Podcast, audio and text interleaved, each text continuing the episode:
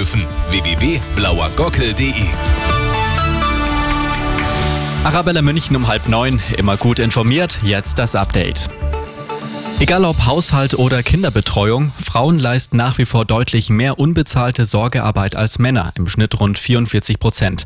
Das sagt das Statistische Bundesamt zum heutigen Equal Care Day, der auf die Ungerechtigkeit aufmerksam machen soll. Am Marienplatz laden am Mittag Sozialministerin Scharf und Frauenverbände zu gemeinsamen Aktionen ein. Seit gestern läuft ein dreitägiger Streik beim Lufthansa Bodenpersonal. Diesmal sind keine Passagiere betroffen. Das könnte sich aber bald ändern, denn es drohen neue Streiks beim Kabinenpersonal. Die Gewerkschaft UFO lässt die Beschäftigten ab heute dazu abstimmen. Ein Streik der Flugbegleiter würde wohl zu zahlreichen Ausfällen führen. Und noch die gute München-Nachricht. Es ist ein kleines Geschenk zum Schulstart. Pünktlich zur Schuleinschreibung Anfang März verteilen die Stadtwerke München an zukünftige Erstklässler kostenlose Wasserflaschen. Das Ziel ist, mit den Flaschen die Kinder dazu zu bringen, mehr Wasser zu trinken.